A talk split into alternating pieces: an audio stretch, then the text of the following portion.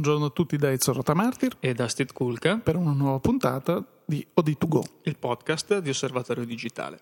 Una puntata, diciamo, di anticipazioni per quanto riguarda il nuovo numero di Osservatorio Digitale che sarà online la prossima settimana e di, così, di aggiornamenti su quanto è stato detto nelle puntate precedenti. Esattamente, a partire dalla puntata di venerdì scorso. Sì quando abbiamo parlato dei cosiddetti firmware alternativi, che sono questi tipo Magic Lantern, tipo Magic Lantern, CHDK e altri, sì. che permettono fondamentalmente di ampliare le funzionalità di molte fotocamere, addirittura di eh, cambiarne anche le caratteristiche.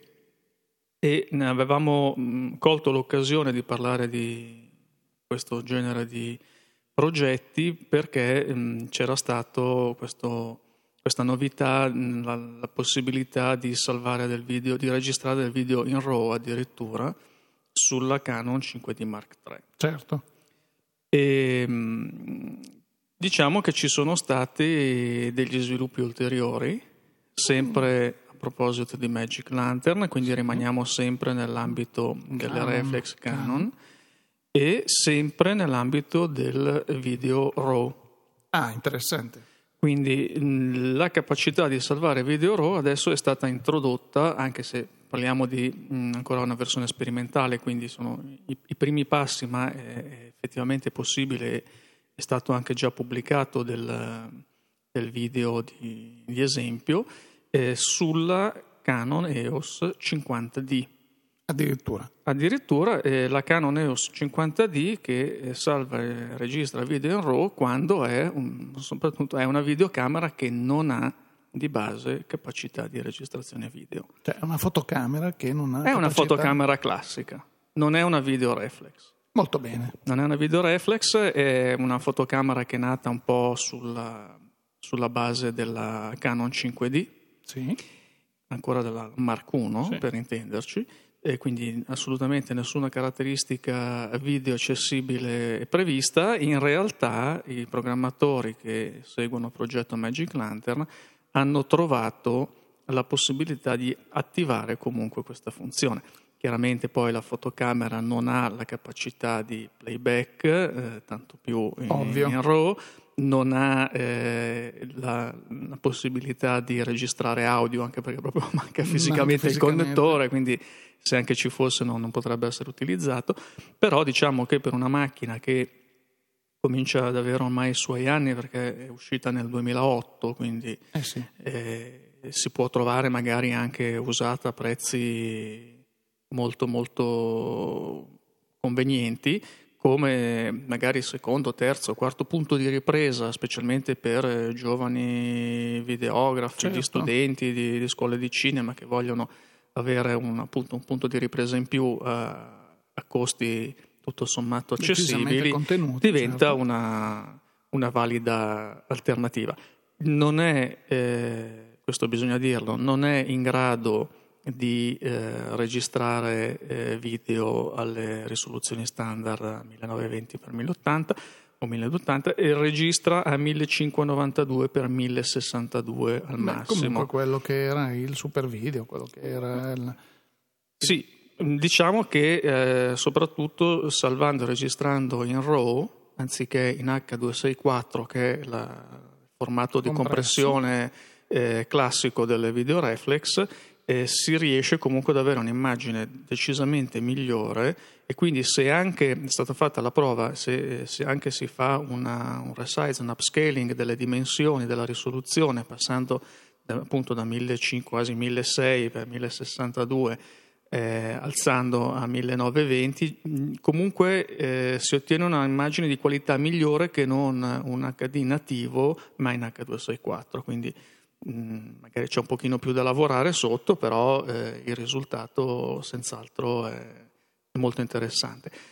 Questa novità, eh, oltretutto, non si ferma alla 50D perché eh, pare sia possibile estenderla anche alla 40D. Attenzione, quindi magari anche alla 5D un domani. Sento già i cori degli amici possessori delle 5D. Questo, sa. questo, non, questo non, eh, non, si sa, certo che eh, sarà una possibilità che qualcuno starà indagando e approfondendo. Ovvio. Gli amici che possiedono una 40D dovranno magari aspettare un pochino di più perché con la 50D è stata questione di abilitare delle funzionalità che comunque erano già presenti, presenti. nel fieno della macchina. Mm-hmm. Con la 40D invece si tratterà di andare proprio a programmare delle parti chiaro, che mancano chiaro, eh, completamente chiaro, e quindi mh, mm, questo porterà via un, un, po' più di tempo. Quindi staremo a vedere. Quindi staremo a vedere, è senz'altro una novità molto interessante, però non è l'unica nel, ah. in questo campo. Ce n'è una che forse meno interessante, ha meno eh, risvolti pratici immediati, eh, perché non è qualcosa come appunto Magic Lantern che scarichiamo da internet, lo mettiamo nella nostra macchina fotografica e subito abbiamo delle funzionalità in più. Qui si tratta di una cosa diversa, una cosa che io ti dirò francamente aspettavo da parecchio tempo. Eh, non sapevo quando ci saremmo arrivati e non avevo assolutamente idea di quale sarebbe stato il primo produttore a farlo, ma finalmente eh, siamo giunti a questo traguardo, lasciami dire epocale, tra virgolette. Addirittura. Addirittura. Eh, Samsung sì. ha reso ufficialmente disponibili i codici sorgenti dei firmware delle proprie fotocamere NX300 ed NX2000.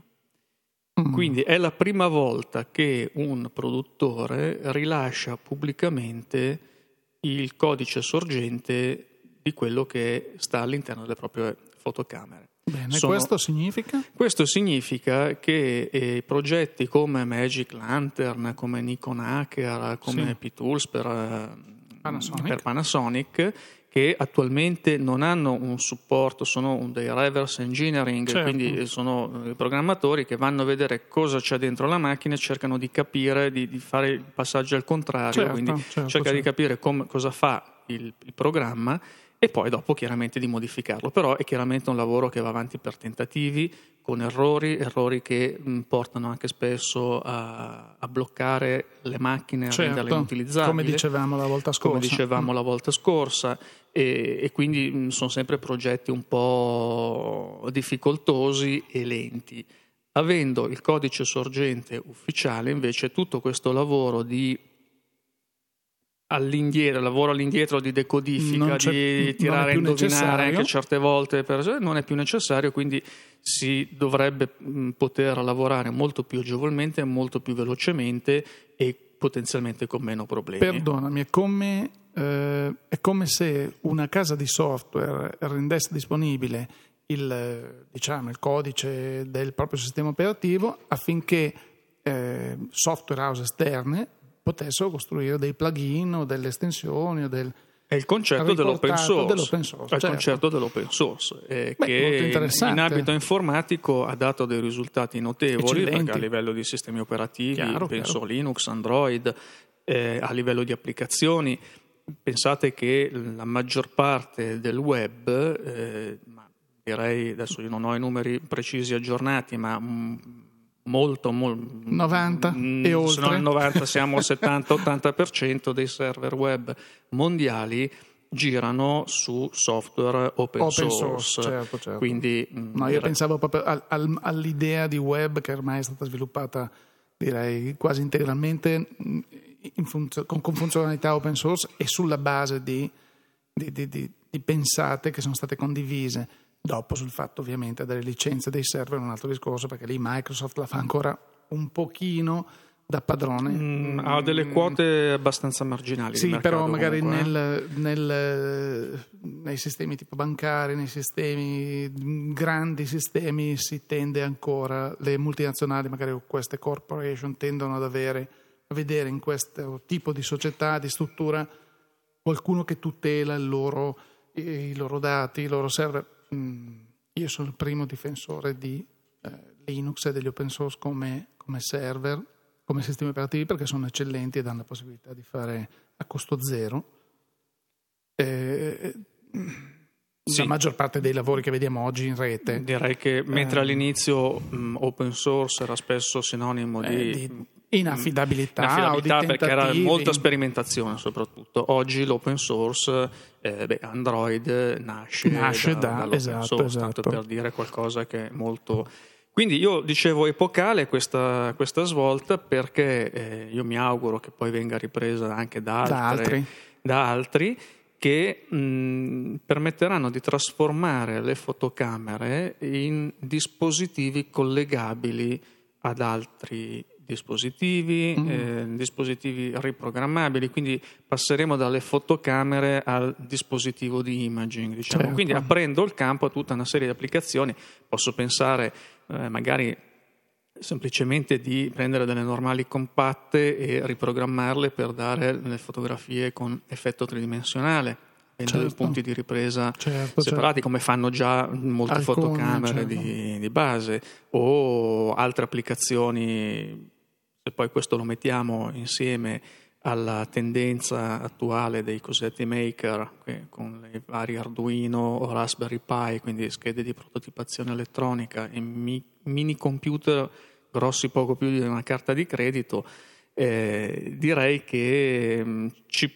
aspettano degli anni molto molto interessanti da questo punto di vista. Cari ascoltatori, non abbiate paura perché le parole che Steve dice eh, non sono delle cose pericolose, ogni tanto lui, stiamo trasformando questo podcast da, da fotografico a informatico, no, però ci sono queste, sia Arduino che, mm, spieghiamolo brevemente, sia Arduino che Raspberry Pi sono due progetti, diciamo, open source, hardware, e quindi sulla stessa specifica qualcuno ha fatto un progetto, l'ha condiviso e, ed è cresciuto, soltanto che invece di essere software, in questo caso è realizzato qualcosa di hardware. Assolutamente, diciamo che per il momento questi sono eh, magari delle, dei progetti molto tecnici, però eh, l'esperienza in altri settori ci insegna che da un inizio molto tecnico per addetti ai lavori, sì. diciamo che anche dai nostri ascoltatori potrà interessare una fetta decisamente minoritaria, però da lì poi sappiano tutti gli altri che possono uscire delle mh, opportunità anche creative completamente inimmaginate. Perché Samsung rende disponibile il suo codice sorgente alla fine? Lo fa eh, beh, forse da un, pa- un, certo punto di vista, se vogliamo una battuta, eh, io fossi Samsung spererei che tanti programmatori um, sperimentando con il mio codice facessero tanti begli errori in modo da bloccare le macchine e comprarne delle altre. Questa però no, è però proprio magari... una, una, battuta un po' cattivella. Diciamo che soprattutto quello che è la motivazione vera di, di queste iniziative è di lasciare che eh, il mercato, il pubblico, gli utenti, gli appassionati mettano le mani su questi oggetti, e tirino fuori delle idee, le sviluppino, le implementino, rimanendo in open source la stessa Samsung potrà avvalersi sulle proprie macchine, sulle proprie Ovvio. firme commerciali di eh, funzionalità, interfacce, certo. idee, applicazioni. Quindi è un modo per dire noi abbiamo dei reparti di ricerca e sviluppo che sono bravissimi perché mh, tanto di cappello, però vogliamo vedere che cosa riesce a fare la gente eh, così, mh, mm, quali idee circolano nel mondo. E questo è il modo più mh, mm, facile per una, una, casa produttrice per eh, invogliare i, gli appassionati più tecnici e vedere che cosa viene fuori. Poi chiaramente questi codici sorgenti sono forniti con tutti i disclaimer possibili e immaginabili. Non sono, io lo dico per chi avesse curiosità, non sono visto mh, documentatissimi, cioè manca un po' di documentazione, un po tanta, come però, accade spesso. Come accade spesso, quindi non, non crediate di mh, poter leggere e capire subito che cosa fa la macchina, vanno un po' studiati, però è senz'altro un punto di partenza notevole rispetto ai, punti di partenza di chi segue progetti come già ricordati Magic Lantern o CHDK, che quelli sono proprio partiti da zero e abbiamo visto rendono video reflex delle reflex che video che non, lo, non lo erano. Infatti. Quindi se con quelle difficoltà sono riusciti a ottenere quei risultati, possiamo sperare che partendo da una base più semplice e più rapida eh, si possano ottenere delle, dei risultati ancora migliori. Quindi Questa chiude per il momento la, la parte dei firmware alternativi. Se quando dovessero esserci delle novità di rilievo vi terremo ai voi informati, però direi adesso di ritornare magari a sprombattuto nel mondo fotografico mm, mm, con, la, mm. con, la, F maiuscola. Ezio, eh, questo la palla la ripasso nel tuo così, campo. Ti ringrazio. Sembra che stiamo così eh, esplorando settimana dopo settimana del mondo della, eh, della, polemica o cose di questo genere. Abbiamo parlato settimana scorsa dell'iniziativa di Flickr di offrire a tutti la possibilità di usufruire di un terabyte di spazio.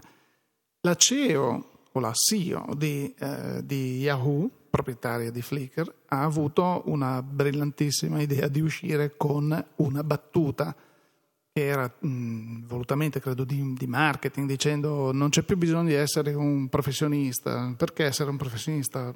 Perché, ripeto, eh, premetto, essendo io iscritto dal 2005, ho scoperto come pro, avevo da sempre eh, la possibilità di utilizzare spazio limitato per le foto e Ehm, di godere dell'utilizzo di Flickr senza annunci pubblicitari. Lei ha fatto questa battuta dicendo oggi, almeno io l'ho interpretata così, non c'è più bisogno di essere un professionista, perché comunque avrai un terabyte di spazio. Eh. Si è scatenato il mondo che hanno detto, ah questa cosa si inventa, questa Merissa Mayer, eh, cosa si inventa? I professionisti, un marea di, di, insulti dicendo ma cosa stai dicendo, io sono un professionista, come ti permetti, tu in che mondo vivi? Niente, è stato completamente travisato quello che era il concetto. La stessa Marisa Mayer poi in una conferenza stampa è tornata e ha detto stiamo ripensando all'idea di dare un terabyte a tutti perché il primo giorno che abbiamo lanciato questo tipo di iniziativa c'è stata una ragazzina di uno stato degli Stati Uniti che ha caricato 2 milioni di foto della, del suo viso, dicendo ah così, eh? un altro che ha caricato solo farfalle e dice ma insomma bellissimo, però non è proprio questa l'idea di fotografia che avevamo noi. Giustamente qualcuno in redazione ha detto, ma eh, senti, se io ci metto le foto, ci metto le foto che voglio. Giustamente, è vero anche questo. Eh, come sempre, come dicevano i latini, in medio stat virtus, eh, bisognerebbe capire tu mi dai uno spazio, io ci metto quello che voglio. Eh, però d'altra parte si vuole preservare un pochino il livello di qualità, dice no, da noi caricano le foto fotogra- fotoamatori, fotografi, fotografi professionisti e così via. Sì, anche perché ricordiamo che Flickr ha questo accordo poi anche con eh, Getty, Getty Images. Images quindi... Esatto. Mm. Lei aveva detto addirittura che erano mm, lì lì sul togliere addirittura questa opportunità di rilasciare il terabyte per tutti, cosa che non è ancora avvenuta, eh, quindi il terabyte è a disposizione di tutti. Ci sono stati un pochino di, eh, di, di, di sussulti da parte di Flickr perché da, da, settimana scorsa quando abbiamo dato l'annuncio era in vigore da circa 24 ore. Pare che comunque i server di Flickr si siano riempiti, eh beh, ma ovviamente, ovviamente quindi mh, questa è stata un po' la situazione che ha scatenato questa settimana, questo, questo, mh, annuncio di, de, del, del, del, capo di Yahoo e con tutte le repliche vedremo anche lì che cosa succede. Succederà, credo che il, il terabyte ormai annunciato non possano più dire no, non ve lo diamo. Non sì, credo, perché chi, ce l'ha già, chi l'ha già occupato? Sì, in quel caso sì, però cioè, occupare un terabyte eh, ce ne vuole, insomma. Sì. Però, mm, vabbè. Tanto, tanto, più che ricordo che non è possibile caricare le immagini in RAW, no, i formati RAW, non compressi, o i formati non compressi, certo. E, ehm, anche qui, come al solito, alla prossima puntata per vedere cosa succede. Vedete che non, non ci si annoia mai in questo, no, no, in questo non, settore. No, non, questo... Assolutamente, è un settore sempre attivo e per esempio tra le mille attività c'è anche quella della fabbricazione e della vendita degli obiettivi. C'è un grosso produttore come Canon che questa settimana ha festeggiato il traguardo dei 90 milioni di obiettivi costruiti e venduti nella propria storia. Credo che sia un Bada dato. bene, adesso... 90 milioni di obiettivi EF, quindi quelli della, della serie quelli, chiaramente, eh, certo. autofocus, quelli, eh, no, perché poi, sì, poi dopo ci FD, sono tutti di, di, di, Sì, Quindi sì. diciamo che eh, adesso aspettiamo i 100 milioni, eh, con questo ritmo non dovrebbero tardare. Eh no, perché si, si, si, accorcia sempre di più l'annuncio dei 50 milioni, 60, 70, così come l'era stato per Nikon, anche che ha annunciato 10 milioni di obiettivi in più dopo forse neanche un anno, una cosa incredibile. D'altra parte l'espansione del mercato delle reflex eh, che è stato reso possibile dalla tecnologia digitale in questi ultimi anni ha chiaramente trainato il mercato certo, degli obiettivi. Certo, e poi anche, poi anche, le mirrorless eh, che adesso possono sia Nikon che sì. Canon che hanno la possibilità addirittura con eh, gli anelli adattatori ufficiali di montare le ottiche originali, quindi comunque il mercato si apre sempre di più. Sì. Assolutamente, e rimane l'acquisto dell'ottica, rimane un investimento sempre più sicuro a patto di rimanere vincolati chiaramente al marchio, al marchio certo, o allo standard certo, come nel certo, caso del micro certo, 4 certo, terzi. Certo. Quindi anche questa era una notizia abbastanza rilevante. Direi che potremmo chiudere con qualche anticipazione, magari Ezio, tu che sai dire. Lasciamo la, che il direttore decida se eh, ci vuole dare qualche anticipazione sul numero di osservatorio digitale. Il numero di osservatorio di che giugno. sarà come al solito interessantissimo. Eh, a parte gli scherzi, ci sarà um, un bel profilo perché um, abbiamo incontrato Erminio Annunzi, che è un professionista che tra, svolge un ruolo sia di fotografo professionista sia di eh, insegnante presso l'Istituto Italiano di Fotografia, che ci ha raccontato il suo punto di vista su quella che è la fotografia mh, oggi, come vede lui gli sviluppi, perché ha a che fare quotidianamente con quelli che saranno i nuovi fotografi e non solo, anche molti appassionati che non solo eh, seguono i corsi professionali dell'istituto, ma anche i corsi di fotografia erogati dal, dall'istituto.